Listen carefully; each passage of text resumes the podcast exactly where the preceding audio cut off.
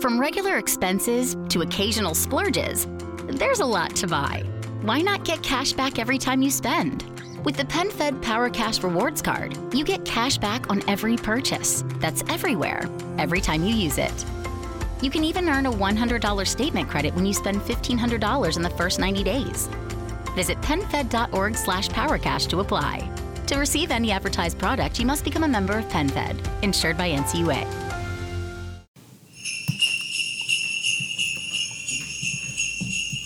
What's going on, everybody? Welcome to Radiovania, episode number 63, otherwise known as the Holiday Special.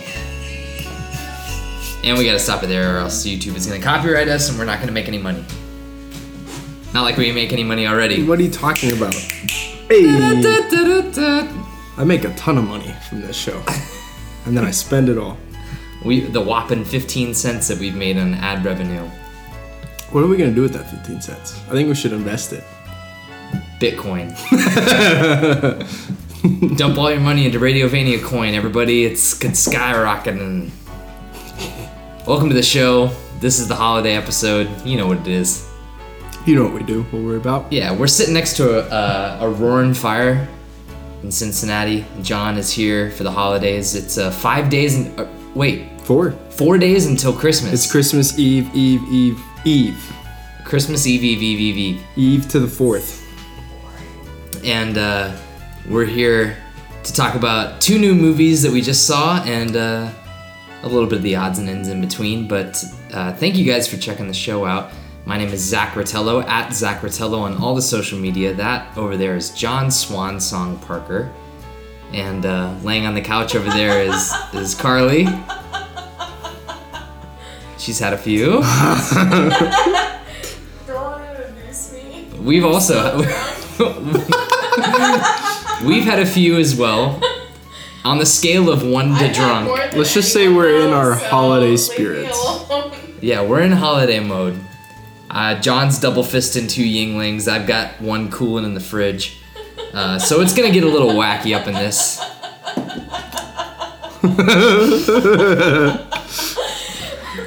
we're, leaving the, we're leaving this in. We have derailed. No, it's good. We're two minutes into the show. Those holiday J-I-N-G-L-E-L's. hey. Those holiday R-A-D-I-O-V-A-N-I-A apples.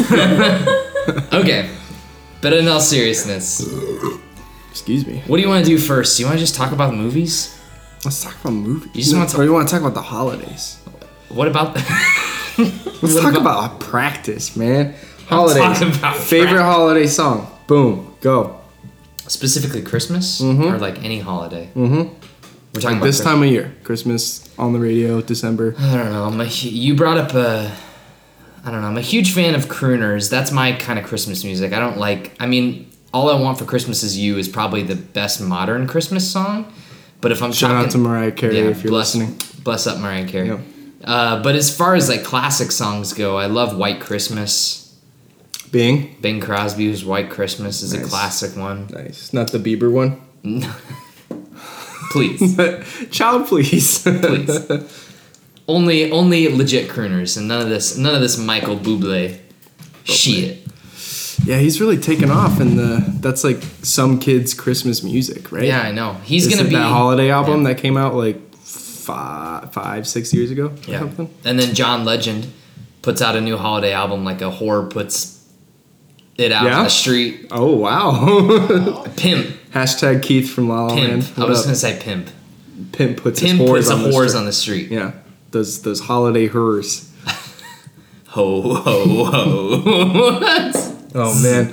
what about you, John Parker? Uh, Christmas song. Nat Yeah. King Cole is a favorite. it's a classic. as well as um, the band escapes me, but the "Rocking Around the Christmas Tree" is a Oh. good song. Yeah. Um, a lot of the stuff that pops up in Home Alone, I resonate with. That's probably my favorite Christmas movie. Really? Which ties into my next question. After I ask Carly, Carly, what's your favorite Christmas song? I hope this is picking up on the mic. I said it has to be. what's That- your favorite song, Carly? Rudolph. Rudolph the Red-Nosed. Reindeer. That's a good pick. Favorite Christmas movie? That's your favorite Christmas movie? No, no, no. Oh. What is yours? Mine, I already said it. Home Alone. Uh, or Christmas- Charlie Brown. Christmas Vacation. Ooh, that is a good one. Yeah, I like the. There's a couple good ones, and there's also some stinkers. Oh, there's a lot of stinkers. Recently, uh, Carly and I actually sat down and watched uh, Krampus. Oh, Have you seen Krampus? No. It's good. Really? Yeah. Okay. The, well, it came out in 2000. Adam Scott, right? Yeah, Adam Scott. It's got uh, David Koechner. Um, it's really, really good. I mean, it's like it's like Gremlins. Ooh, that's It's- also a good Christmas like- movie. It's like uh, it's such a good holiday. It's holiday horror. It's like that Nightmare Before Christmas. Those are the only two movies I can think of in that genre that work as well as it does. Yeah. It's good. I recommend it. It's a fun little fun little flick that's surprisingly heartwarming. I'll have to check it out. You can What rent is- it for two ninety nine on the Amazons? What is more worthy of being considered a Christmas movie? Die Hard or Lethal Weapon? Die Hard. They both occur at Christmas time. Uh, Think about which integrates Christmas I know. more. I know. I mean, I don't. This this is a topic that could that could be we could we could spend all night discussing the whole. What's a Christmas movie and what's not a Christmas movie? Fire It's- just started, man. Let's yeah, go. Fire did just Yeah. start. We are also six minutes in and we haven't talked about anything but Christmas movies. This is a this is the holiday holiday special. special. Shh, shh. You hear that? Those are the winds of change. That is. Is that supposed to make that sound? It's fire. Okay. Did we open the flue? Yeah, we did. Okay. I didn't know that that's what that was called. It's called Floo powder and Harry Come on. Thanks, Carly. You're welcome. Um. Do you have an answer for this question? What was the question again? The Die Hard Lethal Weapon. oh, you I asked think the question. Yeah, sorry. I think Lethal Weapon is more of a Christmas movie. Interesting. Yeah, it has a Christmas song in Mm. the opening, and they integrate Christmas decor very frequently throughout the film. Now, did Shane Black direct the first Lethal Weapon? I think he wrote it, and Richard Donner directed it. Okay. The first two were written by Shane Black and directed. Because isn't that a Shane Black thing? Is to make all of his movies Christmas themed, like Iron, Iron Man, Man three, 3, yep. and uh, I don't know what his deal is. I mean, Nice did you see the new Predator movie? Is that a Christmas? Predators. Is it? No, I think it does Oh. have something to do with Christmas. What's that guy's deal? He don't must have had some weird Christmases when he was younger. He's got the case of the ho ho ho's, Mm-hmm. And he's got to put it on film. Yeah. Uh, John, Yes. we saw two movies uh, in two days. We did. One was Spider Man Into the Spider Verse, and the second was Aquaman. Yes. Um, We saw one during the day. Yes. With a very unpopulated theater, except Yes. for a baby here or there. A baby in the back, yes, Yep. that And I almost strangled. We just got back from Aquaman. yes, To a got Mm-hmm. semi-populated, decently sized opening night crowd. Not a bad opening night crowd for uh, a suburb of Cincinnati, Ohio. yeah. Um, so we're gonna talk about these two films. Which one do you want to go with first? I don't know. What do you think is the best way to tackle this? I was gonna say we flip a coin, Honestly, there's or we lot let of- Carly decide. There's a lot of. That's not a bad. Carly, which one do we talk about first? I'm going to talk about Spider-Man first. Okay, I think that Spider-Man makes it sense. is. First, we saw it first. Into the into the Spider Verse we go. Spider-Man into the Spider Verse. John, give me a little summary of Spider-Man into the Spider Verse for those that don't know what it's about. Um, so this is a uh, animated, if you want to even call it that, but it's the most unique form of animation I think I've seen in a long time. Uh, but it's an animated Spider-Man movie that delves into characters from Spider-Man comics that have not quite been given their time to shine on screen, while still tapping into the nostalgia of the stuff we know like Peter Parker. So its main protagonist is Miles Morales, which is a character that people have been clamoring for to be on screen for years um, since the Andrew Garfield stuff bombed out. Yeah.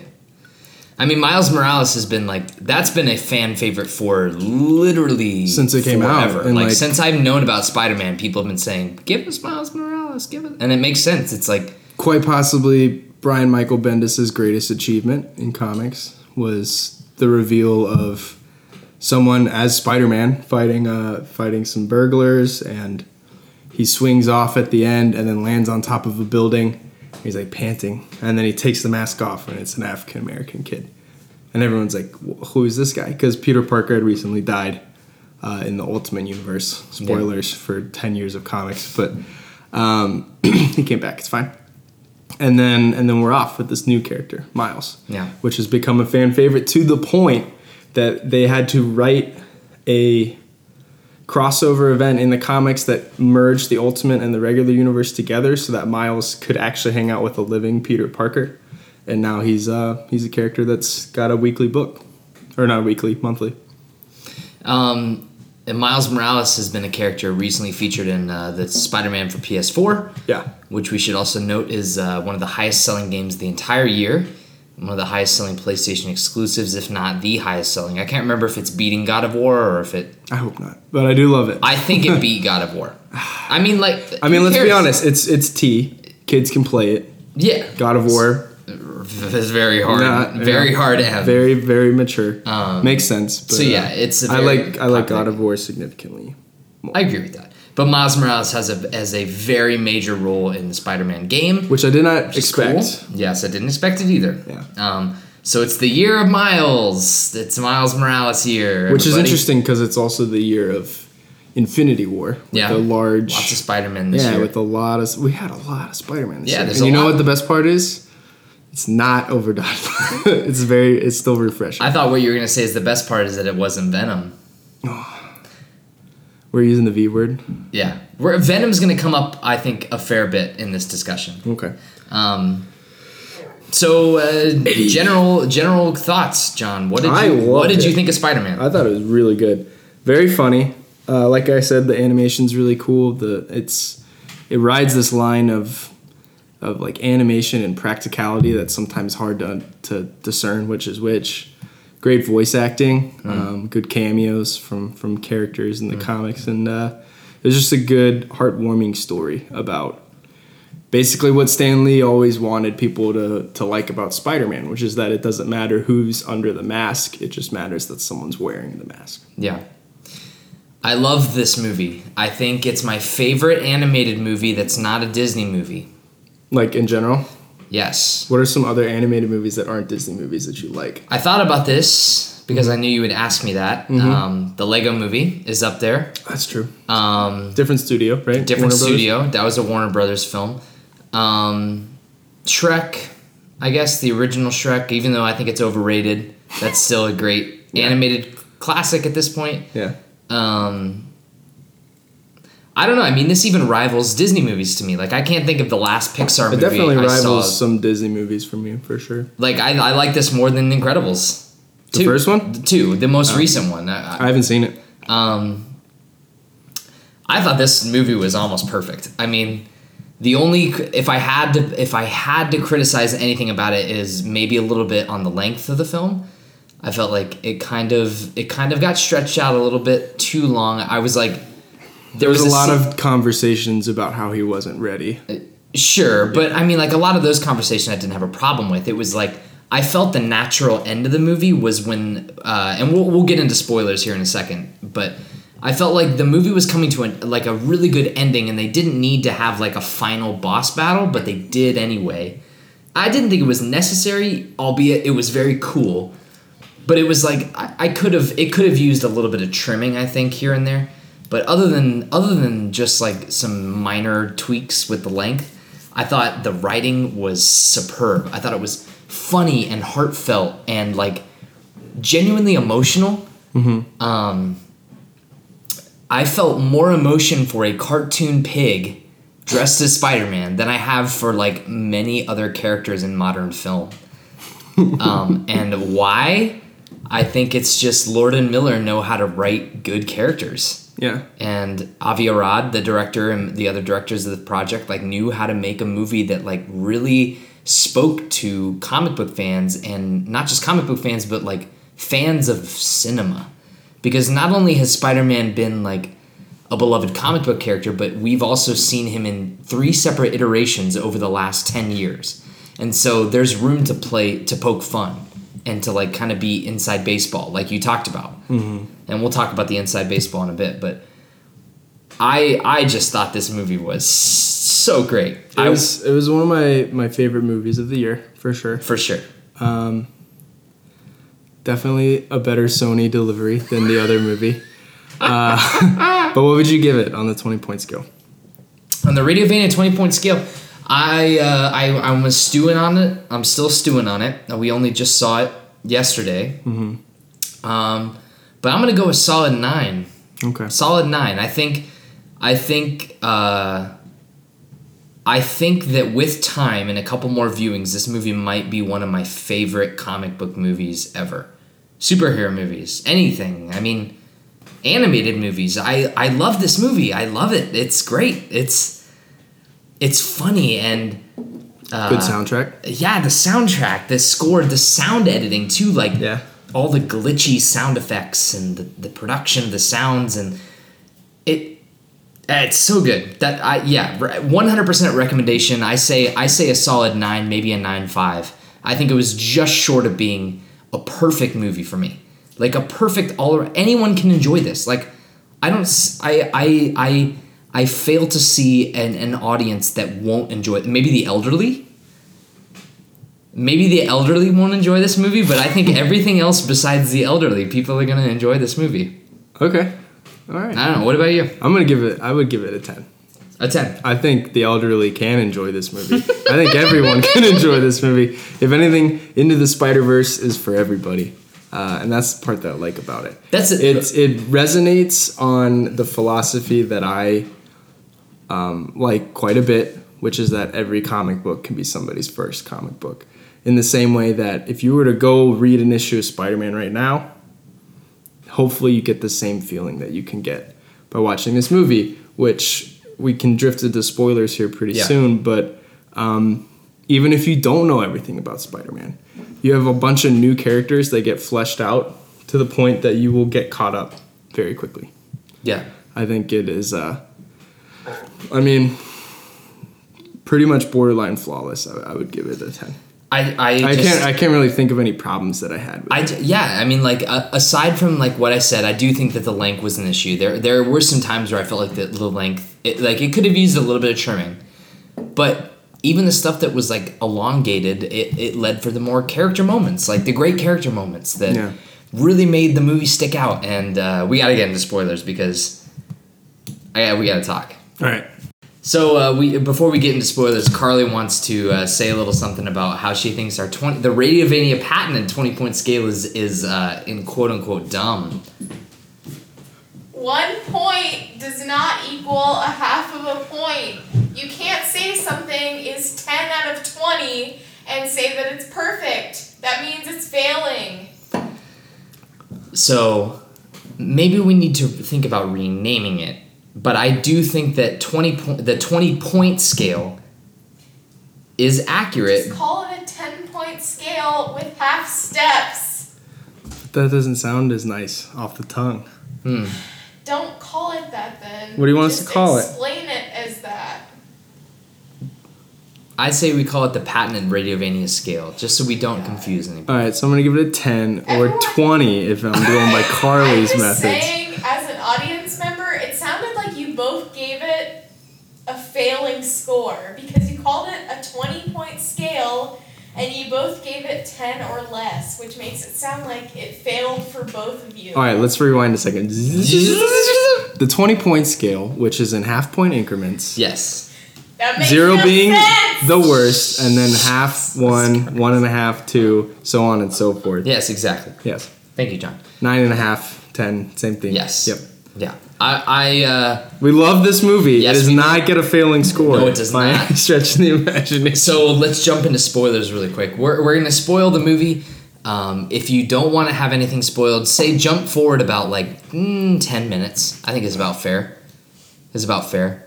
Um, On a 20 point scale, though, it's like 20 minutes. yeah, I guess if you're following. Yeah, if you know math, jump forward 20 minutes. Hey. We don't know math. You're talking to a park ranger and a, a dude that works at folds t-shirts. Preaching to the choir, babe. Hey, cheers. Here we go. Yep. Okay, Um, I'll keep track of time. So the first thing I wanted to bring up was how fucking awesome the villains were in this movie. Mm-hmm. All of them, like from the reveal of uh, Vic. It wasn't it? Uh, what's what's her name? What are they Liv. called? Liv. Olivia Liv. Octavius. Olivia Octavius. Played Uh, by Kathryn Hahn, one of my favorite Yeah. comedians. Uh, and like what a so funny. Yeah, I was like, I, I recognized the voice when she was doing the videotape in the classroom, but I was like, huh, what is this? Um, what I wanted to ask you is, uh, did the trailer spoil anything for you? Did you watch any of the trailers? I saw, I think the Comic Con trailer, which didn't really give Mm-hmm. Okay. away anything. Okay. So like the only thing that was like really spoiled for me that I can think of was when he's like getting out of the car and he's like, "You gotta say I love you too, Miles," and he's like, "Dad, are you serious?" And he's like, "Say I love you," and he's like, Okay. I love you." And he's like, "That's copy." Like that's the only like thing Okay. that was kind of spoiled that I wish. So none of like none of like big character reveals or moments. um no.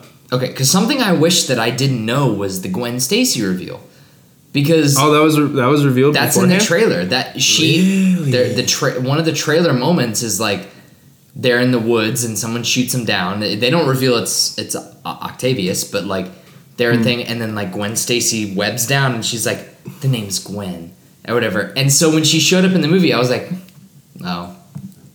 She's gonna be a Spider Verse. Hmm. I was like, she's gonna be from an alternate dimension. I know it.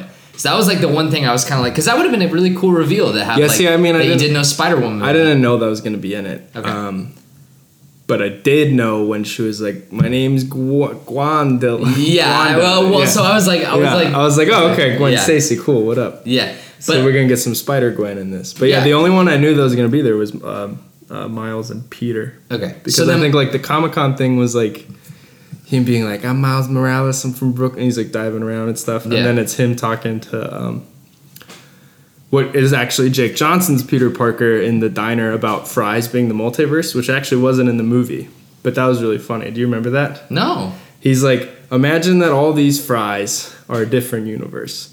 This one right here, this soggy little flimsy fry, this is your world. He's like, but this beautiful, crisp French fry, this is my world. And he's like, oh, oh, so good. and that wasn't in the movie, so that was kind of that was interesting. Yeah. Interesting. Look it up. yeah, I'll, I'll have to look that up for sure. But I, uh, yeah, so oh man, the villains though, villains. I want to talk about the villains because I really think that one of the things that this movie nailed was making the villains interesting. Not only did the main villain Kingpin, who do you do you agree? Do you think the main the main villain's Kingpin?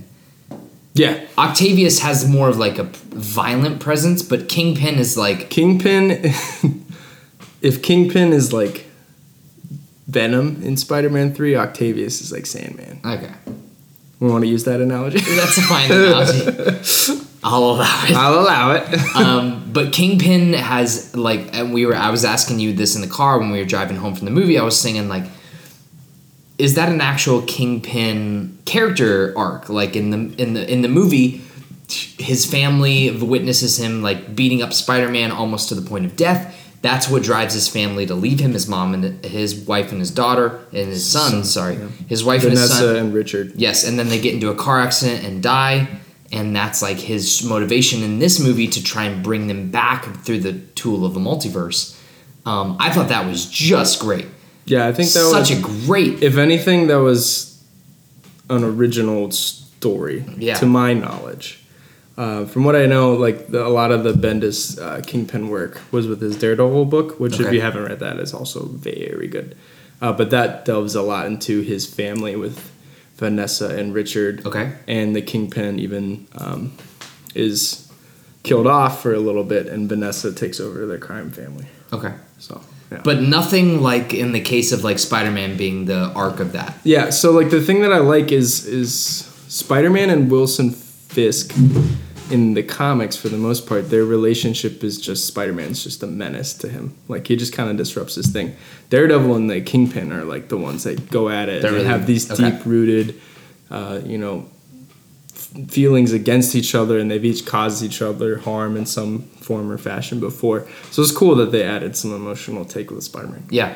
But that's the thing is that like the what what what I want to get at with this is that not like just the villains like so the villains in the movie there's there's Kingpin, there's Octavius, there's um Green Goblin. Green Goblin. The there's the Prowler, and then there's also Tombstone. Mm-hmm. And then there's uh, there's one more. I'm not. I'm, I'm, I'm forgetting. Scorpion. Scorpion's in there. Yeah. Who's like a legit scorpion. yeah. Exactly. yeah, yeah, He looks like a, He's he like a looks the- Mexican scorpion. he looks like the Rock and Scorpion King. oh, dude. Good pull. Yeah. that Um, CGI is awful. Oh, it's so bad. Uh, editor, please cut in film uh, footage of the Rock as the Scorpion.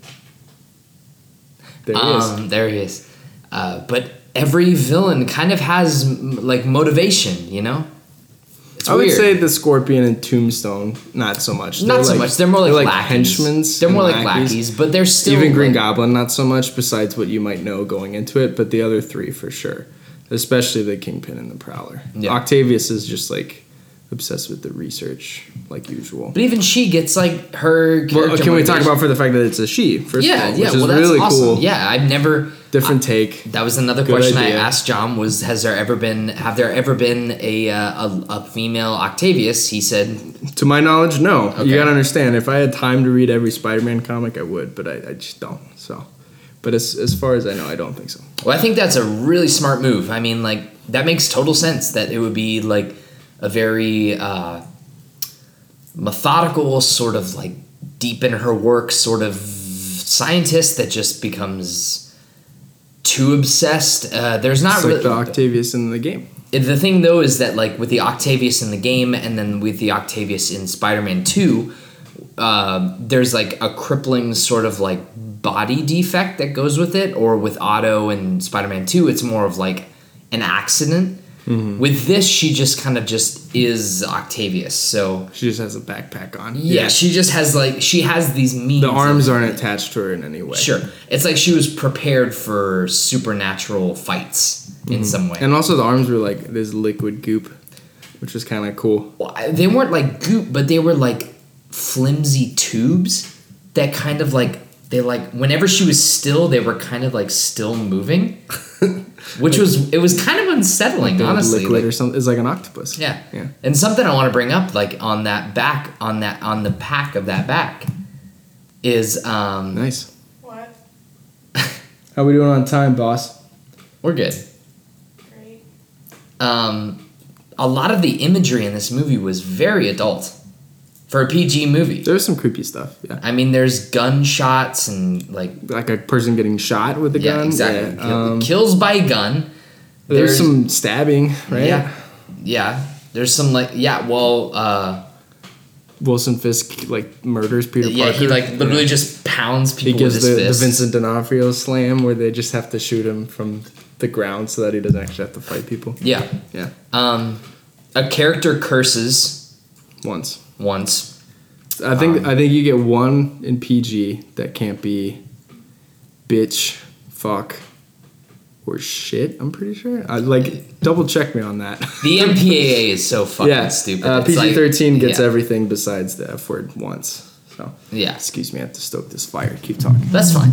Um, but yeah, so the adult themes of the movie really were one of the things that that drew me to it because I, one of my fears going into it was that the movie had come out about a week and a half or two weeks ago, and I've been telling Carly I really wanted to see it, but the problem is that I'm constantly scared because I love I love go I love kids movies like I love animated movies I love Disney movies. You good? Yeah.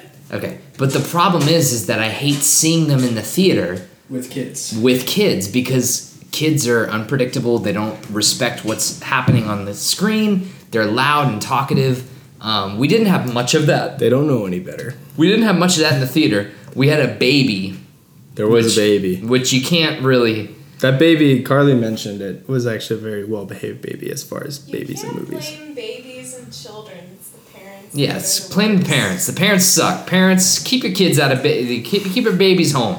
Babies, stay at home, babies. But on the other parents- hand, babies get in free Babies every day. Take your babies somewhere else. Take your babies out of there. They don't need to be. They don't. They aren't gonna remember any of this shit. Show your babies Spider-Man into the Spider-Verse when they're well enough, old enough to realize what's happening. That's all I got. Um, do you have any other? Do you have any other strong thoughts about Spider-Man? Are I mean, we haven't even talked about the other Spider-Man. Yeah. Oh fuck. Yes. We, we talked about villains for like Yes, 10 minutes. yes, so it's yes, yes, actually, if you're tuning back in, it, the 10 minutes is most likely expired. Don't worry about it. So please jump forward as deemed fit. Just kind of do like the 15 second jumps Yeah. until you stop hearing us. Yeah, exactly. Uh, who is your favorite? Beside, we talked about this. Favorite Spider-Man besides Miles? Who is our protagonist taking Um, us through this journey? So I really like the way that Jake Johnson played the role. yes. Um, he's a favorite of mine. I really, I really enjoy Jake Johnson in New Girl. He's the best part of that show.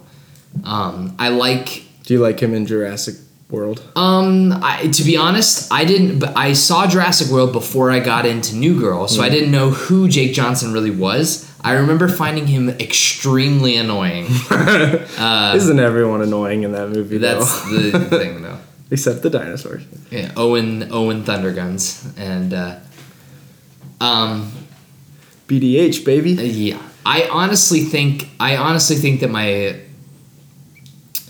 I, I really liked the, the way that they took the Peter B. Parker character and kind of like twisted it a little bit, made it made it like the schlubby Spider-Man things don't work out for him. He's wearing got a- sweatpants. He's wearing sweatpants. he has a relationship that didn't go well. I like that aspect a lot. That uh, the aspect of like the him and Mary Jane doesn't go well. He's alone by himself. Like that severed. I found that Speaking of super which, interesting. that happens a lot. No, but he never like lets himself go to the point that he like tacks on weight and reads the paper and drinks coffee instead of like fighting crime. Oh, so that was that so much. That is the part that is is unique to this movie that I really enjoy. Yeah. But Mary Jane and him have broken up slash been divorced. Like you can count that on two hands probably. Sure. So that's the comic genre for you though. They recycle recycle stuff. Yeah, If it ain't broke, don't fix it. But Um, yeah. but it was, other, it was but if you're Yeah. talking about specifically the weirder Spider-Man, um, I will say this. and I've said it in the car, and I will say it again. The Nicolas Cage as Noir Spider-Man is the best thing I've seen in a major motion picture in the last decade. He's very funny. Uh, I was in tears laughing at some of the things that this dude was saying. Yeah. Nicolas Cage was perfect in this role. Would I- you watch a Nicolas Cage Spider-Man noir movie? And do you think they're gonna spin out of this movie No. for solo adventures No. or on the Disney streaming service? Oh wait, they can't. It's Sony. No, it's Sony. So uh, you you raise an interesting point, which is something I want to ask you about. Is I think this movie directly sets up a sequel to the Spider Verse, but I, I unlike the Lego Movie where there were other very colorful characters that deserve a, a movie for their own. I felt like this movie was anchored by Miles. Everything that happened in the movie was anchored by Miles Morales. Whereas in the Lego movie, it was like this cast of characters that was interesting, and then you had some that could be explored further, like they did with Lego Batman. But that's also a character that's had so much limelight that it, you can do anything with it and still make it interesting. With if they decided to do a spin-off Spider-Man into the Spider-Verse noir Spider-Man movie, I'd be like, nope, I'm out No, because you wouldn't. You would see that shit day one. Don't lie. We all would. Okay, I would, but I'd be upset about it. I'd be very upset about it. See, the thing is, is that don't ruin a good thing.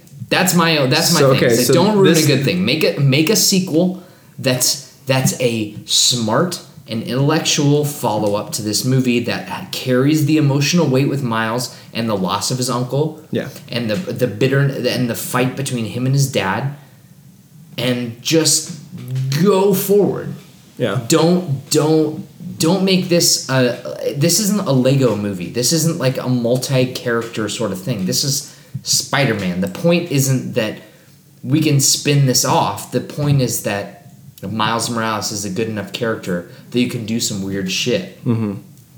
that's my that's my two All right. cents So two things. okay Mine is is either Jake Johnson, but if that's even too much of a cop out because he's a main character, I would probably go with Spider Gwen. I thought she was really cool. she was really really good Um, or what I found very interesting, and I'm curious to see if this ties into my second point.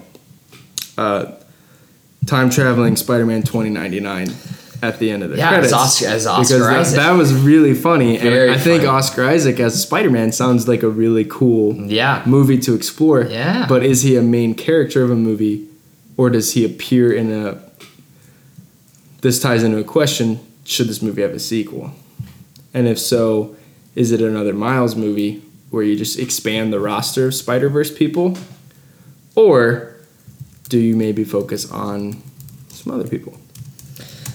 So I think this movie should have a sequel. However, uh, as of right now, and we're recording this on Friday, December 21st, the domestic take of Spider Man Into the Spider Verse is 45 million.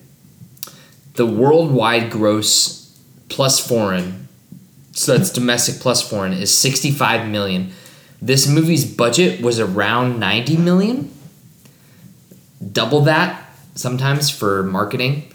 Uh, this movie is currently losing money. And now it's going up against Mary Poppins. Yeah, it didn't Aquaman. come out at the best time for them, um, which is a shame. And unfortunately, it also has come out at a time where there's two animated movies Yeah. that just can't seem to go away. Yeah. af- weeks after they came out. And this is this is no harm against Wreck It Ralph and Grinch, both two movies that I haven't seen. Apparently, they're fun. You know, they drive kids to the movies. Illumination just cleans house whenever they're around. Um, but Do you have that's a guess? that's a good question. Is Do you have a, into, gu- d- a guess? Give me a guesstimate on what the worldwide take is of Dr. Seuss's The Grinch.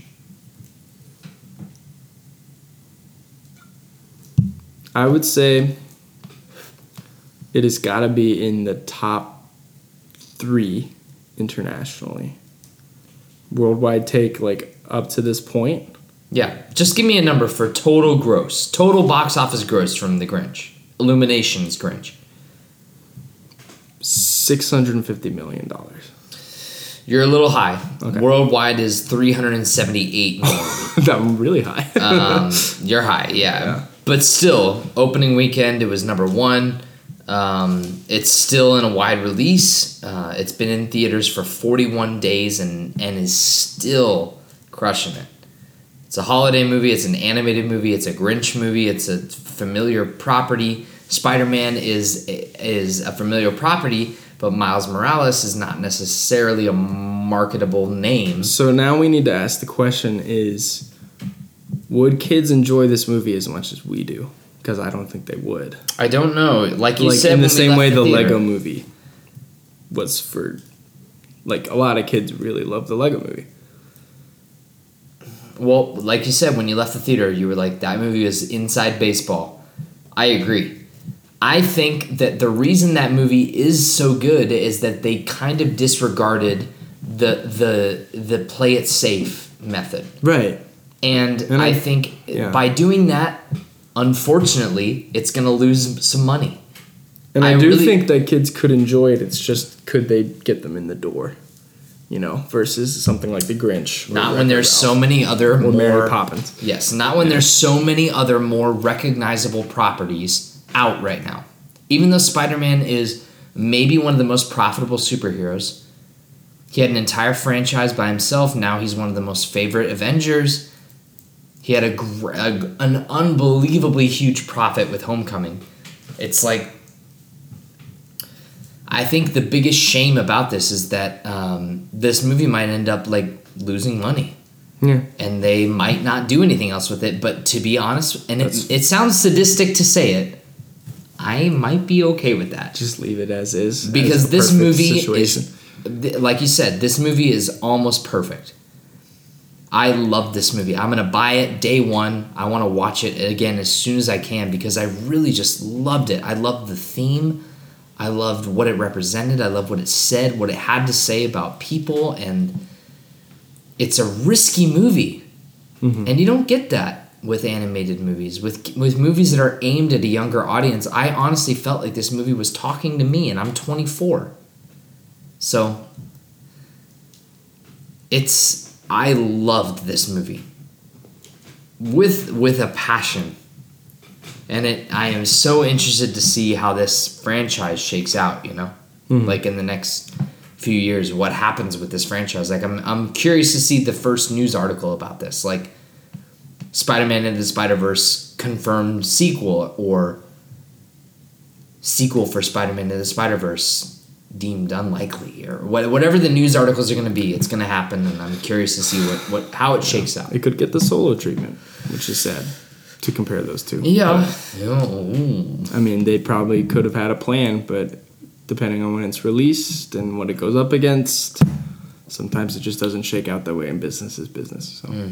Mm, mm, mm. it's like a harsh world we live in, but uh, we're still very fortunate as pop culture fans because transition, another superhero movie came out this week. Yes, and we will talk about it right now. In a world where most superhero movies take place on land, there comes a movie that takes place almost 75% under the water. There are mermaids. There are pirate ships. There's spaceships. There are giant sea monsters. There's a kraken. There's fish people. There's different colored fish people. there's there's like, there's like multiple syndicates of under the water people. There's Jason Momoa being himself at his finest, and uh, and a lot of cameos to be had in this year's Aquaman. How was that? How's that for a That was a great introduction. I think uh, the I would like to let the audience know that uh, after about ten beers, I'm making the switch to gin, so I apologize. Don't apologize. This only this only means good things. Okay. This only means good things. This means that you're going to be more clear. Your head's going to be more clear. You're going to be ready to rock and roll. You know what I mean? Yep. To talk about Aquaman, colon, Aquaman. the rise of Black Manta, colon, Yeah. also the rise of Orm, the Ocean Master, The ocean, ma- call me the movie. ocean master. Dun, dun, dun. Um. All right. All right, so I started on Spider Verse, so you get to go first on Aquaman because I know you have probably some differing opinions. Well, we'll see. I'm interested to see how we how we, both of us come down on this one. Um, so Aquaman is the story of Arthur Curry. Uh, he, as a young boy, his mother, as he says multiple times in the movie, my father was a lighthouse keeper. my mother was a queen. uh, so his mom is, uh, is the Played by Nicole queen of Kidman. queen of Atlantis, and his father is a lighthouse keeper that looks like uh, Ch- uh, Cheech Marin. It's Jango Fett. it looks like Cheech Marin. he looks like a stoner. Uh, but yeah, it is Jango Fett. Um, which we just watched Star Wars Attack of the Clones the other night. Uh, vastly differences for performances there. Yeah.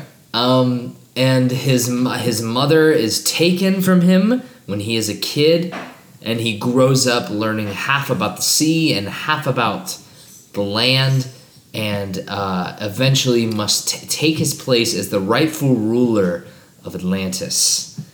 Um, I thought this movie was schizophrenic as fuck. Uh, Please explain. it was trying to do so many different things all at once. It was trying to be a comedy, it was trying to be a drama, it was trying to be a like a high-tech avatar like action movie and it was also trying to be Indiana like Jones. Indiana Jones. There's a lot of di- it's like inspiration the movie. Mm-hmm. Pulling from different Hollywood blockbusters and trying to make this product. And horror. Yes, uh, the director of this movie is uh, is um, uh, you can do it. oh my god, what's James his Wan. No, it's not. Is it James Wan? Yeah. Yeah. Okay, so the guy that did The Conjuring, right? Yes. The Conjuring, both of them. Yeah. Uh, and he's like the he's the Blumhouse boy. He's they love him over there. Oh, Blumhouse. Talk about a, that's like the Netflix of of cinematic releases. They just make a bunch of stuff. Yeah. Truth or Dare. They make Sinister. all the paranormal activity. Paranormal movies, Activity. Uh, they did The Quiet Place. yeah. Insidious. So this wasn't Get Out a Blumhouse movie too. Yes. So They have some winners and then they definitely have some stinkers. but that's the thing is they just throw enough of them out there. they just let them splat But against they the wall. unfortunately well, Get Out did very well. I should I should yeah. it's hard to compare the numbers, but it cleaned house last year. And that was a Warner Brothers, right? Yeah. Yeah. Anyway, out of the horror genre we go back into the depths of the ocean. Yes. Um, so I I liked Aquaman.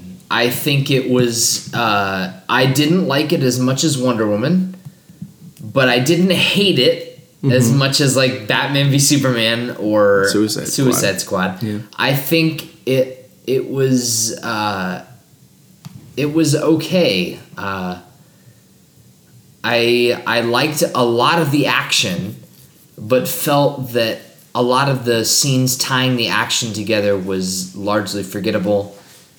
Um, very poorly written and cheesy, and I think that Black Manta was underused um, because he Preaching to the choir, baby. Preaching to the choir. I was there for it, man. I, I, was there. Yeah, I He's gonna be the villain for the sequel. I I hope well if it gets a sequel it will. we'll see It's making a shit ton of money. we'll see. I think that Orm is his name Orm. Orm, the Orm. Ocean Master. uh, was maybe the most wor- the worst villain I've seen in, in a major motion picture since since I don't even know Since Bodhi in Venom. since maybe since Bodhi it's Venom. like two months. uh, he I, I I was so at the like I ch- I after Venom Venom oh my god after Aquaman and Black Manta and Mera fought in that little town in Italy and In just des- and destroyed that the, the lifestyle those, of those poor people, people, there yeah. after that happened, I I was like flatline for the rest of the movie. I was like, I was looking at it like Clockwork Orange style. Like my eyelids were pulled open and my mouth. I was like, uh, I did not care. I didn't care a lick. Like That's interesting because my favorite sequence was right after that. What was your favorite sequence? The trench was one of the Oh, coolest yeah. visuals I think I've seen in a long time. When they would have them like going down with like the uh, the flare. Spoiler. Yeah, that shit was spoiled in the trailer though. So Oh, it was. Yeah, that was in the trailer. That was in every trailer for this movie. So I did not. I saw it coming. I didn't care. I was like, ee, flatline for me. Mm, okay. Which is a that's interesting. You didn't. You didn't. Have you never watched a trailer for the Aquaman? I didn't think they had the the. the shot of them with the flare jumping down and all the swarm is like coming around them. That's No, I'm not like- talking about that. Not the initial jump, but like when they're going down, and there's like this weird sound effect where it's just very silent, and I thought it was really eerie and really cool looking. Okay. Uh, yeah, I don't. I don't. I mean, I didn't. It's clearly forgettable for you. I, I didn't yeah. get you yeah. for specific instance. yeah, yeah, for sure. Um, yeah, I don't know, man. I I liked this movie. I liked it. I I felt like it was way too long. Yeah, it was very long. It was way too long. Like Spider Verse needed a couple. Like my big, biggest criticism was trimming. For this movie, oh, you could have gotten rid of so much shit that that was just just unnecessary, and it would have. This movie would have been such a great like hour and forty five minute joint, but instead it was like close to two and a half hours long. And there's scenes of like diplomacy and they're riding on seahorses and I got I got some I got some prequel flashbacks. To be honest with you. Yeah, yeah, yeah. Especially after watching Attack of the Clones. Yeah, we just watched Attack of the Clones, so Yeah. uh, I don't know. I, I'm curious to hear your thoughts. okay, so I do like this movie. Yeah, I also have many problems with it. But I think Aquaman, I think it embodies the goofiness very well and it kind of serves the purpose of it's like the reason why we're here is because this guy is really good at swimming and talking to fish and he has some cool supporting characters and some awful supporting characters that have goofy names from the 50s and we're just going to throw it all out at you. I will agree is overstuffed. It could have been trimmed down a lot. Um, I hate the opening, like a lot. I did not like the opening. I thought the CGI on uh, Jango Fett looked really bad, especially when he's like standing on the dock. This is kind of spoilery, I guess. Should we throw up- Spoilers. okay, throw up the spoilers. Um, I did not like that opening, like at all. Um, but then after that, the stuff on like the sub I thought was pretty cool. The thing with this movie is, much like you were saying, there's some bad lines written that might have also been delivered poorly. Uh, there's some very weird musical cuts with like Yeah. with like splicing in like real, but some of them yeah. were okay. Others were like jarring, like bad. Yeah. Well, But I did like the score. Well, I I did was- like the score of the movie. that's the thing though is that I like the score after the first hour. The score on the first hour was mostly strings and orchestral stuff. It was interesting. That was like when Aquaman would stand up in the boat after he would stand. He he like that that shot of Aquaman when he jumps in the boat and like kneels down, does a superhero landing, right? Yeah. And then turns around and he goes, Pleasure come aboard. And it makes like a it's like a triumphant orchestral sound, and then he beats a guy's head in with a with a metal door, and then gives a guy a concussion, and then kills a dude with a missile and lets him drown. Right? Okay, but then the soundtrack after that first thirty minutes or that first hour is like kind of like interesting synthy stuff where it's like. Okay, so this is what I wanted to talk to you about. It's like it's like it's like the composer of the movie got fired after the first. this 30 is what I was thinking. It reminded me so much in tone, structure, and like aesthetics of uh, Tron Legacy. Yeah. uh, Okay. Okay. You see what I mean? Yeah, It's like I- bright colors with like. It's like the Stranger Things opening. Like they're like yeah. they're like if you call it flying when you're under the water in a ship. Sure. I don't even know. Um, Swimming. sure, but yeah, interesting stuff. Yeah. I would also agree that you know we all know you've been you can check back like the last 15 episodes. I was there for one reason and one reason only, and I got just a little soupçon of what I was hoping for. Um, and it was a, it was a lot. I will give it that. They probably could have been better off if they focused on one villain instead of two. But I think the way they integrated him into the Ocean Master's plan actually went off pretty well. Like at the beginning of the movie, I was like, "This is gonna be, this is gonna be like Batman v Superman, where it's, it's like two disingen- like disentwined plots." But they were actually able, like, you find out that he's getting paid off to steal a sub to frame an attacking on the Atlanteans and stuff like that. I thought that kind of worked pretty well. Um, I think they handled the origin of the character pretty well because a lot of people listen he's a bad villain. He's really he's stupid. Uh, but the only thing he wants is to kill aquaman. That's it because aquaman let his dad die. And they sure as hell pounded that down because his dad was like you gotta kill that son of a bitch and he's like okay That's- daddy That's that's the thing. That's the thing. Okay, so to the to uh, commu- uh, PSA to the writer of this film, uh, write better dialogue, please. Yeah. Thanks. um, Um, I, yeah. there was so his literally literally the father of this. It's a father son pirating gang It's a father son pirating. ring. isn't it awesome it's so cool And the, the last words is, "You gotta live so you can kill that son of a bitch." And then he drowns, right? Or he blows. he says some up. more stuff after that but Well, yeah. but but like that's, that's, the that's the big delivery he. That's literally the line is, "You have to live so you can kill that son of a bitch." Isn't that what he says? yeah And my eyes rolled back in my head so fast, and I was like. But the thing is, is that I, I, the the the actor that played Black Manta yeah yeah played it well. yeah he, he went for it He went for it. He dove directly into it, and I really, really liked it. And I liked the motivation. And he should have been the just the main villain. I I know that they're trying to set up the whole atlantis thing Atlantis thing and make make Arthur Curry the king of Atlantis and make him like rise up to be this level of importance. Maybe because they're trying to set something up for the next DCEU movie where he's like the king of, uh, the civilization. Um, but just a small two-hour movie where he's fighting Black Manta would have been so much more interesting to me. So here's what I'm thinking. You ready for this? Yeah. Full full thing. We like the movie well enough. We have problems with it, but hey, you know it was fun. It's fine. I had a good time. I'll never. I. I don't. I can't see a scenario where I'd want to like watch this at home. Oh, I'm gonna buy this shit and I'm gonna watch those 20 minutes that I really like a lot. But anyway, let me pitch you this movie. Okay. Okay. Sure. Hit me. Raiders of the Lost Ark in the water. Okay. Indiana Jones is Aquaman, and Mera and like that storyline, and you get Black Manta as like Belak. So they're both looking for the same thing, the Trident.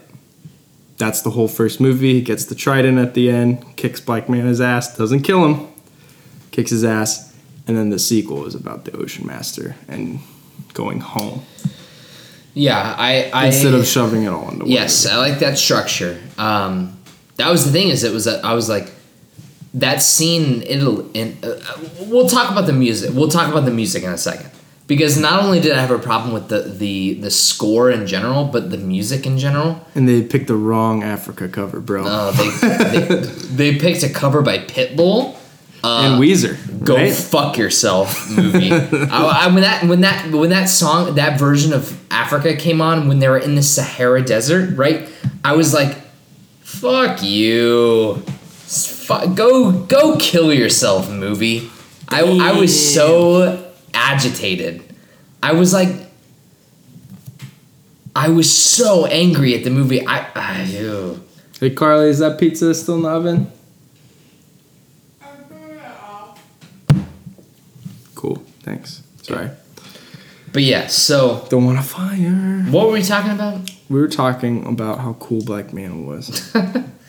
Uh, yeah, he was cool. So let's what, talk- okay, What so- was what was interesting about Black Manta is that they gave him such an elaborate death scene. they literally When he fell they the show thing? they show a POV camera of him hitting rocks and like falling all the down. I actually thought he was gonna die. I was really I, sad. I when I when he hit that final rock and like like smashed himself. I looked over at you and I was like Chris Pratt and Parks and Rec. I was like, yeah. I was like, I was kind of like, don't, don't do this to me. I No. knew that. I, Yeah. But that's such a DC thing to do right now. Like It movie is. thing. It really is. It's they like, killed Jimmy Olsen in the BVS in like the It's first like ten minutes. Yeah. take the most interesting character and just fucking kill him. yeah. Why not? Yeah. Why not? So I want to talk about a couple more good things, and then we can kind of wrap this up. Okay. Because we have, I think we've gotten most of our bad stuff out, and there's a lot of it. There's a lot of it. Don't get me wrong, but I was pleasantly surprised by a couple of performances. I wanted to see how how you feel about this. Okay. Willem Dafoe as Vulko. Um, I like Willem. Did you like it? Mm-hmm. I like Willem Dafoe in general. Uh, the problem was is that I felt like his character just had like zero motivation. I didn't. I didn't. There, there was there was a. I went to the bathroom at one point. So please feel free to fill in a gap. But I feel like there should have been a scene. You missed a big scene actually between I? those characters. Yeah. Okay, so I was picturing there should have been a scene where Arthur Curry is like rejecting humans, the surface dwellers, hmm. and he goes to sulk by the ocean, and that's when Willem Dafoe's character comes out of the ocean and says, "Arthur, you are not just part of them; you're part of something else." Yeah. So they, I will tell you, they don't ever have a, a scene where they introduce themselves to each other. They just kind of start hanging out. It just happens. because he mentions that he started hanging out. Uh, the point is that he's just like he's, um, he's allied to the the throne, as long as it's the right heir. So he's always been more aligned with Arthur than Orm Sure. because he's loyal to his mom, stuff like that. Um, he's kind of like, I mean, this, this could be a thin comparison, but he's like um, Forest Whitaker's character in Black Panther. Okay. That's kind of the he's just like the the vizier, consigliere kind of role to the king, but has like allegiances, Yeah. stuff like that. Um, okay, next one. Dolph Lundgren with quite possibly the performance of the year. what do you think? I didn't think that Drago could pull something off like that. Um, I was actually surprised. he was the red-haired, Samara's father, right? Um, He was really good. he was fine. He was really good That's the thing, though. compared that, to compared so- to other Dolph Lundgrens. So uh, you might hit me with some flack on this. I felt a lot of Thor comparisons. Like the first Thor, Yeah, Kenneth Branagh's Thor. I felt a lot of that too. Um, it's a very Shakespearean tale. It's, It's, definitely like Shakespearean. Thou hast betrayest me, and The thou shalt master." sit on my throne, and I am will be the ocean. It was like It's like Hamlet, but yeah, like a very thin it's Hamlet. it's very uh, theatrical. Mm-hmm. So in that sense, yes, he played that role fine for what they were going for. to me though, that's the thing is that like with the rest of this, the best stuff. I, I'm gonna say this right out the gate. The best stuff in Aquaman, my th- the stuff that I liked the most was the opening sequence. On the sub. No, no, no. The opening With his se- dad and with the dad and the mom when she when she kicks the shit out of the the people in there. Okay. I was like, I kind of like this. I like the way the action is shot. Yeah. I the also action was shot really well. I liked the mundane aspects of it. I liked. It wasn't necessarily. It was a different take. You know how. So you would assume that with an Aquaman movie, there'd be a lot of fish out of water humor. Get it? But they did that in Wonder Woman already. Yeah. Yeah. Da da da. They I- I did get that. it, yeah. But they didn't. They did a weird variation of fish out of water humor, where it was like Aquaman is a fish out of water, but he's the cool fish. he's like, the, he's like love this. Yeah, he's Put it on the poster. he's like the fish that people want to hang out with and there's that scene where like the fishermen like are they're like you want to get a selfie? yeah they want to get a selfie and i was like this is actually kind of fun i was like i like that that aquaman is a surface dweller that's kind of fun and different but then they jump back underwater and every time he's underwater he's like this he's got to be pious and da da da da da and he doesn't say very very many funny one liners unless he's with Mera so it was kind of like I almost feel like this eh, they eh, you know Suicide Squad felt like that movie went through a weed whacker in editing. Mm-hmm. I feel like this movie went through a weed whacker that was like slightly more modern. Like the weed whacker was a 2018 model, and it was like pretty precise in cutting the weeds. I'm really lost. I'm sorry. I feel I I do think I you don't think- like the writing. No, I feel like the Aquaman. I feel like some of the, the original plot of the, or the intention of the the writer was maybe lost in the shuffle. Hmm. I think. I think uh, this movie has a lot of filler that maybe wasn't the original director's intention. I don't know, but that's the sense I got was that a lot of this movie was kind of fragmented because there was all the action sequences felt so cohesive you know mm-hmm. like not the not the the uh, the trident fights but like the fights where it was like i love the b movie like it was, it was almost like b movie costumes like the all the guys in like those crazy metal uh, outfits like They're like the in, they're in aquariums. Yeah. Yeah, it was so cool. It was like it was like something from Invasion of the Body Snatchers or something. It was like some weird. It was a seventies very sci-fi. it was like a very TV series. Yeah. kind of thing. Yeah. I Both loved with the adventure side and the sci-fi side. I loved it. I loved that aesthetic, but then it clashed Mm-hmm. with all this crazy out, out of this world sci-fi stuff where it was like they had sharks fighting seahorses and laser beams going off. It was like I would have I think this story would have worked much better as a more simple simple scaled back story. But that's that's my two cents. Okay. I still like the movie yeah. uh, where would you give it at the at the patented Radiovania twenty point scale? I would give it. Let's see. So like, can we retroactively rank the other DC movies first to kind of level it out? Oh Because uh, God, we were really high on BVS on our twenty point scale after we, we were it. high. We were six and a half on that, and I don't think that is a six and a half. Do you remember this? I have to go we back both and rewatch our episode. yeah we both wanted to give it a better chance i would give this movie a seven because i would drop the other ratings that we gave a little bit more once the dust is kind of settled sure. maybe even a six and a half but i really like the plus side enough that this is actually a movie that i, I will buy and watch again because as a comic fan and especially a dc comic fan which i read quite a bit of i really liked Geoff Johns run on aquaman and a lot of that stuff was in this movie so i was really excited just to see things on the screen that i had read Sure. on a page which might be where we defer on some things because like the final fight between Orm and Arthur is like straight out of the War for the Throne book, which is just so cool. So it was really cool to see that. It was really cool to see the trench. That was one of my favorite comic stories ever. It is terrifying. And who better to handle that kind of stuff than a good horror director? I almost could have watched a whole movie about that, even though like they don't they don't speak or anything like that, but like as a menace, they're really Yeah. cool. The Black Manta stuff was dope. Um, some of the world building was cool, some of it wasn't, but it was enough for me to give this movie some more chances, and I really do enjoy it.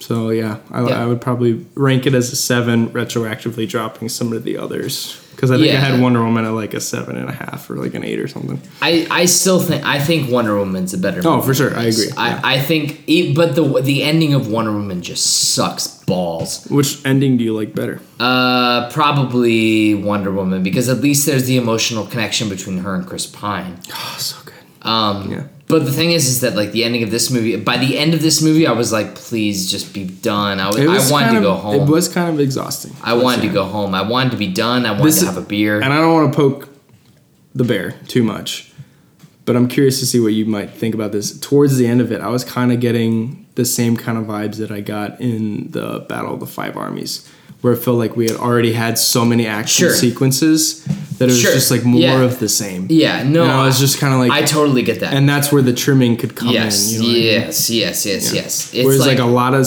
disposable CGI armies running into each other, and it was it was like we ran out of character building, and we were trying to focus on visuals. yeah, Yeah. Blah. Blah. Okay. Yes. Um, the problem is, is that uh, the movie is only interesting when you care about what's happening. And I didn't. I didn't care towards the end. Like uh, the last, the the I cared.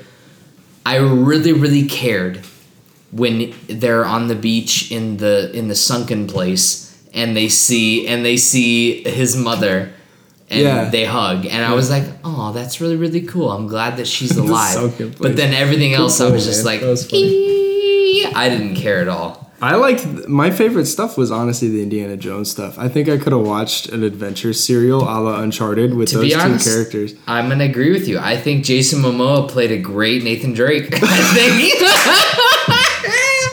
I think. I Uh, think. So okay, give me let me let me let me talk about this for a second. Okay. There's a scene where he's looking through a bottle to like find to like line up something. Yeah, I thought it was gonna be a joke, and he's gonna be like, "Wow," and he's gonna give her the bottle, and it's just gonna be the inside of be- a bottle, like, yeah, I and he's gonna be like, too. "Gotcha," but he didn't. I don't know. It was, kind of cool. It was. It, was. it was an uncharted puzzle. Right, it was something I hadn't seen before. It's kind of cool how they he put it into the Romulus statue and Yeah. stuff. I was I was into Oh, that part. can we talk about how every conversation in this movie was interrupted by an explosion? Yeah, that was that was Literally, was every rough. conversation it was like, all the heartfelt moments. "You're gonna be the one to rule," and then, and then, and then the action sequence. Here we go. Mm-hmm. It, it honestly got to the point of like comical. It was almost like they were like, you know what killed us in BVS? The fact that they talked for an hour and a half before Batman and Superman fought. You know what we should do? Motherfuckers be attacking all the time. Let's get this going. Uh, yeah, there's, I mean, there's some editing stuff that I think we could we can all agree on, but, but yeah, overall, it was enjoyable. I was glad I got to see it with the two of you. I thought it was a fun time.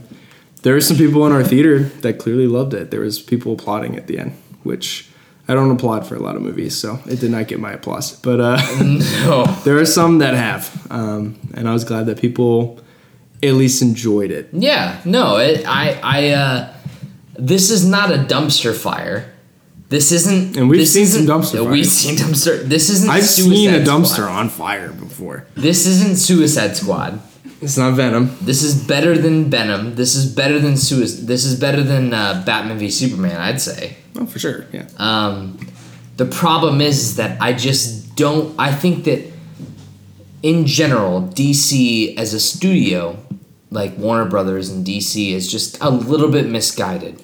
I think there's I think maybe there's a little still- bit I think too there's many still- cooks in the kitchen. I think they're still kind of cutting fat off of everything. Yeah. You know what I mean? From the old regime. Um, Um, We'll see what a- happens. A lot of people on the internet are calling out uh, the three the three highest voted Reddit comments right now are. My favorite part of the movie was the octopus drummer in the Ring of Fire.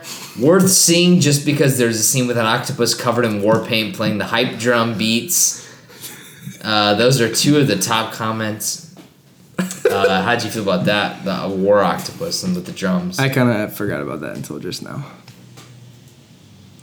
Can you add a comment that's like worth seeing because Black Manta blows up a Uh, town with his face? apparently, there's apparently uh, what we said. James James Wan is the director. Mm-hmm. There's an Annabelle doll at the bottom of Atlantis in one shot. That's creepy. Can you imagine if they merged those movies together? Mera, this fucking doll. All right, so let's end on this. Let's end on a positive note. Yeah, Favorite scene about Atlant about about Atlantis? Yeah, about Aquaman. about Aquaman. What was your Uh, favorite scene? The best scene I think was the uh, the choreographed fight scene in in Italy was the best. Okay. It was great action. It was clear and and and you could tell what was happening. Um, It was also outside in the sun, which we don't see in DC very yes, much, right? it was Yeah. clear and in daylight, and Mm-hmm. I could know what was happening. Uh, I know you want to end this on a happy note, but I also want to end it on a negative note for me. Okay. Um, can we talk really, really quick? I don't know if you noticed this. Maybe it was just me. Mm-hmm. But the very first scene in the movie where we're introduced to Aquaman, and it's in the sub, there's like, he drops in, right? He superhero lands. Mm-hmm. He beats a couple guys up. But then there's some steam, and he turns around, and the shot looks like it was shot on a GoPro. I don't quite remember. If anybody's out there listening, comment. I know, Comment. I know, I saw this. It's like the camera quality dipped instantly when he was in the steam, and it looked like it was shot in a GoPro because he does this. He goes. and he starts walking, and and that's the end of the shot. It's like, but it's like they didn't have the money to reshoot that scene, that particular close up of Momoa. So they just left it in the movie. I thought that was super weird. Um, but yes, action sequence in Italy with Black Manta, best part of the movie. Okay. You. Uh, mine is kind of that that ten minute stretch of them exploring the caverns under the Sahara, which ties into that kind of. But that's a little bit of a stretch. So I would also agree with you. That is my favorite sequence as well. The fight choreography is really cool, and the fact I'm gonna. I mean, I'm listen. I'm sorry, but I'm pounding it into the fans.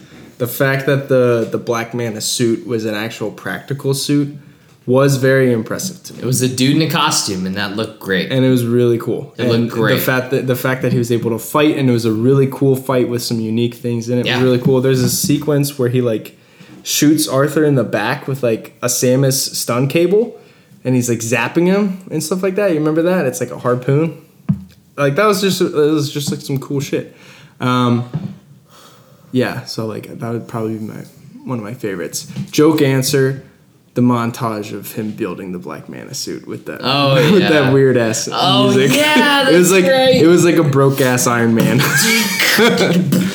he's like he's like gets Yeah. some goop on his hands. He's like what the fuck, and he's just like, like, welding oh stuff together. And then he has and then, then but what I liked about that is he has the Super Friends Black Manta helmet, and it blows up, and he's like. I'm gonna need a bigger helmet, and I was like, "You get that helmet, Black Manta. Let's go. I'm here." And then the next scene is him getting shot and falling on rocks. Hey, it's cool. He's coming back. He's Okay. ready. Remember, he's looking for that guy. So yeah, Um, that was so Aquaman. refresh my memory. Um, Can we, I will say one positive before we move on. Sorry, Okay. they didn't really kill any of the characters off. Yeah, Which is a good thing. Everybody lives. Everybody lives. I was I was thinking that that they'd kill off his dad at some point. Nah, they don't kill his dad. I well I He's figured just a lighthouse keeper. It's, it's, it's a Yeah, guy. but that would be a good motivational tool for. that's a, that's like a sequel thing. You know what I mean? okay. They killed my father. Prepare to die. Um, my name is Arthur Curry. You kill my. I bet you Black Manta will kill his dad in the next movie. Then it's like an eye for an eye kind of fight. Uh, But so anyway, how'd you feel? How'd you feel about Mera? I like Mera a lot. Versus- I actually liked versus- her. I liked her more than Aquaman. I could have watched the movie. I Amber Heard makes uh, Jimmy's Russell. Um, she is. Her power gorgeous. is also She's really- gorgeous. her She's powers are cool. cool, yeah. her powers are very cool. It's very like Jedi like. Yeah, I think she had some really. Of all the crazy line deliveries, I think she did a really much of a better job. Yeah, Um, she had some good funny moments. she's very down to earth. The chemistry between the two of them was really good. But yeah, she was cool, which is important because those two characters are pretty much entwined at this point. Like you can't really find an Aquaman comic that she's not in. So, Yeah. So this is a good thing that they casted those two very well. Uh, so Any closing remarks? I think we I think we just about yeah, summed everything I think up. we did everything for Aquaman. Um, oh, one more thing. One more thing. Yes. Why the fuck do we need a title card for every location? Oh yeah. Can we not? Can that we was not? funny. I kept Somewhere I in the North every day. Ocean. Yeah, Somewhere in like, the Indian Ocean. The first time it happened, it was like somewhere in the North Atlantic Ocean. And I looked at John. I was like, "Why does this fucking matter? Why? do- Why do I care?" I think they wanted to show you how matter. expansive the ocean is. I guess yeah, that makes sense as to why that would be. But then it was like, Some of it was important to me. well, because I the two- wanted because they would they were name dropping tribes of Atlantis like a lot because there's seven kingdoms, but and then they'd be like Kingdom of the Deserters, Kingdom of the fucking Earth's core, all that kind of shit. Those are the two. Yeah, Those were the two. There was it was more like than that. no, it was no. there was Kingdom of the Brine, there was Kingdom of the Fishermen, there was Kingdom of the fucking blah blah blah blah. blah. You know all the all the, the, the trench. The trench was obvious. They used that subtitle way too often in It was situations. a good font though, right, Carly? It's okay. Oh, It was okay. It's okay. Yeah. Um, but yes, I found I found that incredibly distracting. I hate it when movies do that. I, I hate it. That's my least favorite. That's my biggest criticism about Civil War, which is one of my favorite Marvel movies. One of my favorite movies. I What about love Civil Infinity War. War? Huh? They do it in Infinity They War. do, too. but they use it really cleverly. Like Just for the space part. Just the That's space part. perfect. It's perfect. It's comedy. Yeah. It's perfect. They do that in Marvel a lot. But they do. But they they've eased up on it since Winter Soldier. But in If like anything, they've they've done it more. no, I don't think so. No. Civil War, Infinity War, Ragnarok. Right? Infinity War only. Right? They didn't No, no, no, no, Ragnarok. Ragnarok. Infinity War only does it once, and that's the space. No, they can't do it without having other things, like What? New York and stuff like that. Because it doesn't it doesn't work that way. They right? only they only do the space one. I don't think so. I bet you any money. I mean, you've seen it more than I have. You might be right, but I'm pretty sure that. I mean, it doesn't make sense to just have an out of context thing that just says space. For the because they Guardians, because they say like they say like New York and then they say like all this other stuff.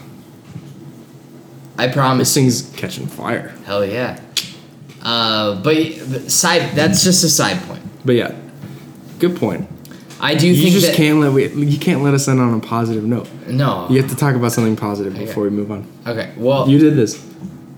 we got two news articles No, you have to you have to say one nice thing about Aquaman. Before about we move on. Aquaman. Yeah.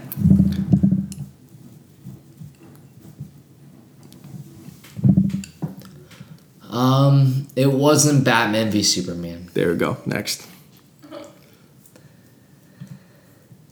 Uh, two news articles here. I'll start with the more boring one that we don't have anything to comment on. Director Todd Phillips announces filming has wrapped on DC's Joker. All right. Let me see the trailer. Ditto. Next. Um, first official picture of the cast of Aladdin.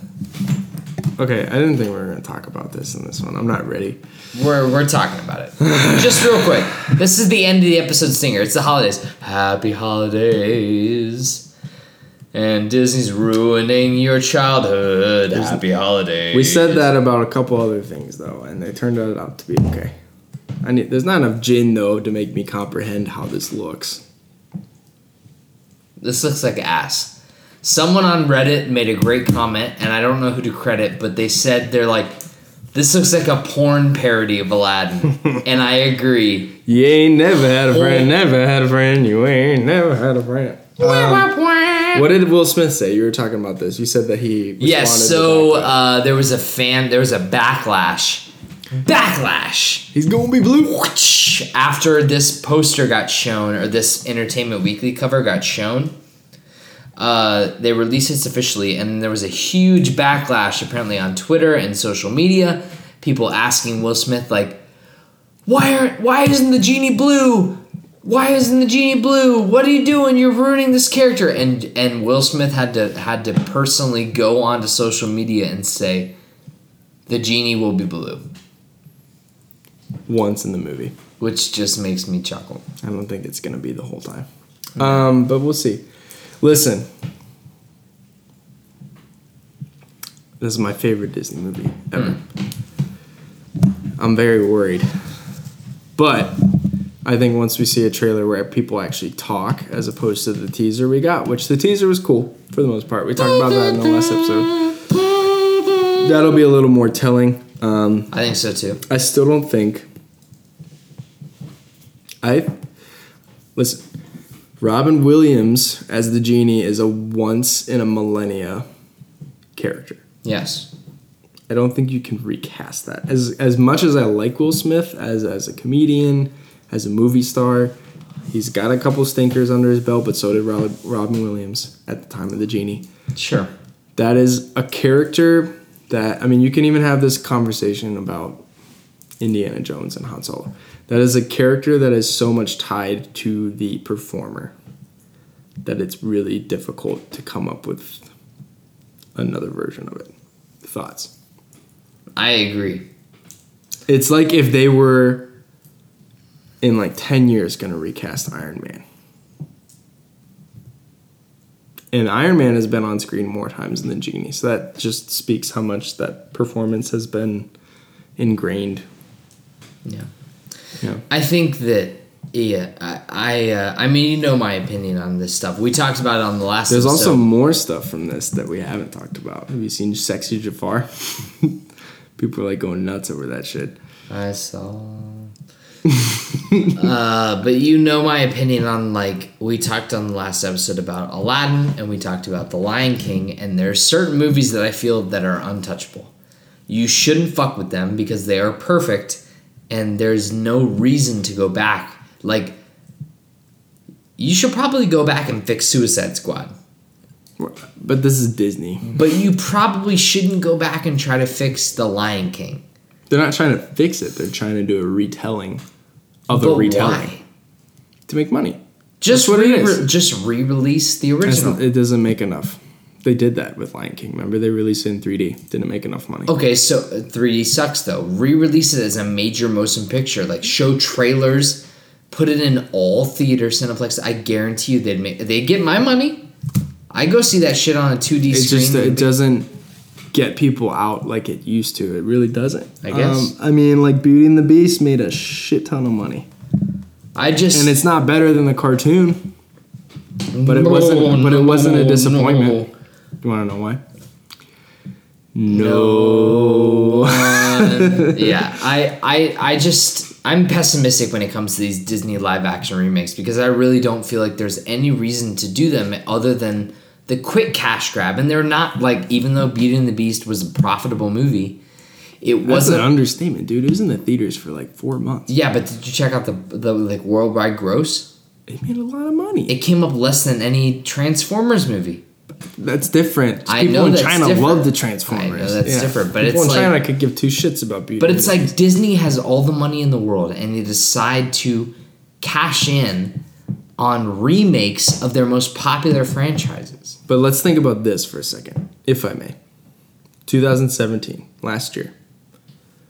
Beauty and the Beast was one of like 10 top 5 box office grossing movies like when they came out of the franchise, like of the studio of Disney.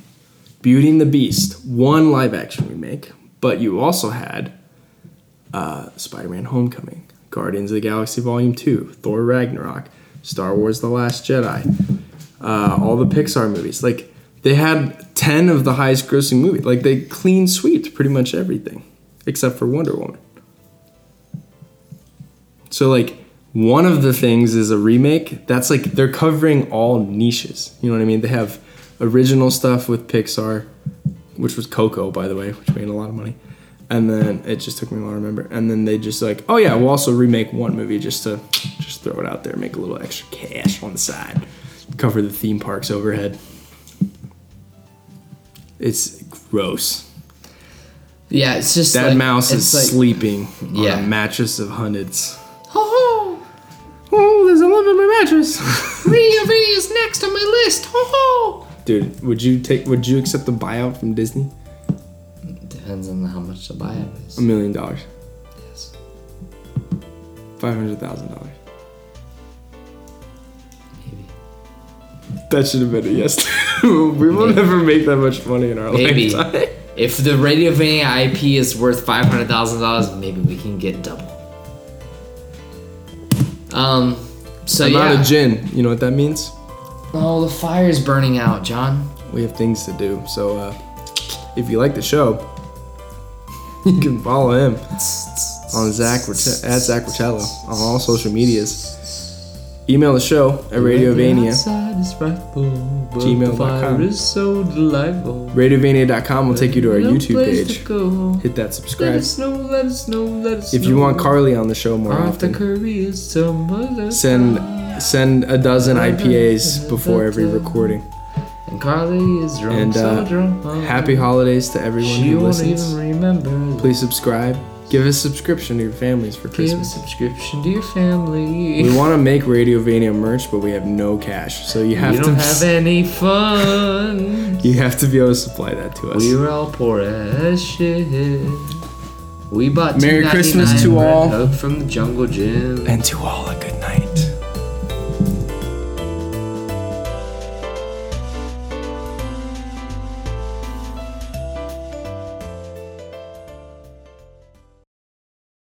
University of Maryland Global Campus has been serving the military in Maryland and around the world for more than 70 years and online for over 20 years.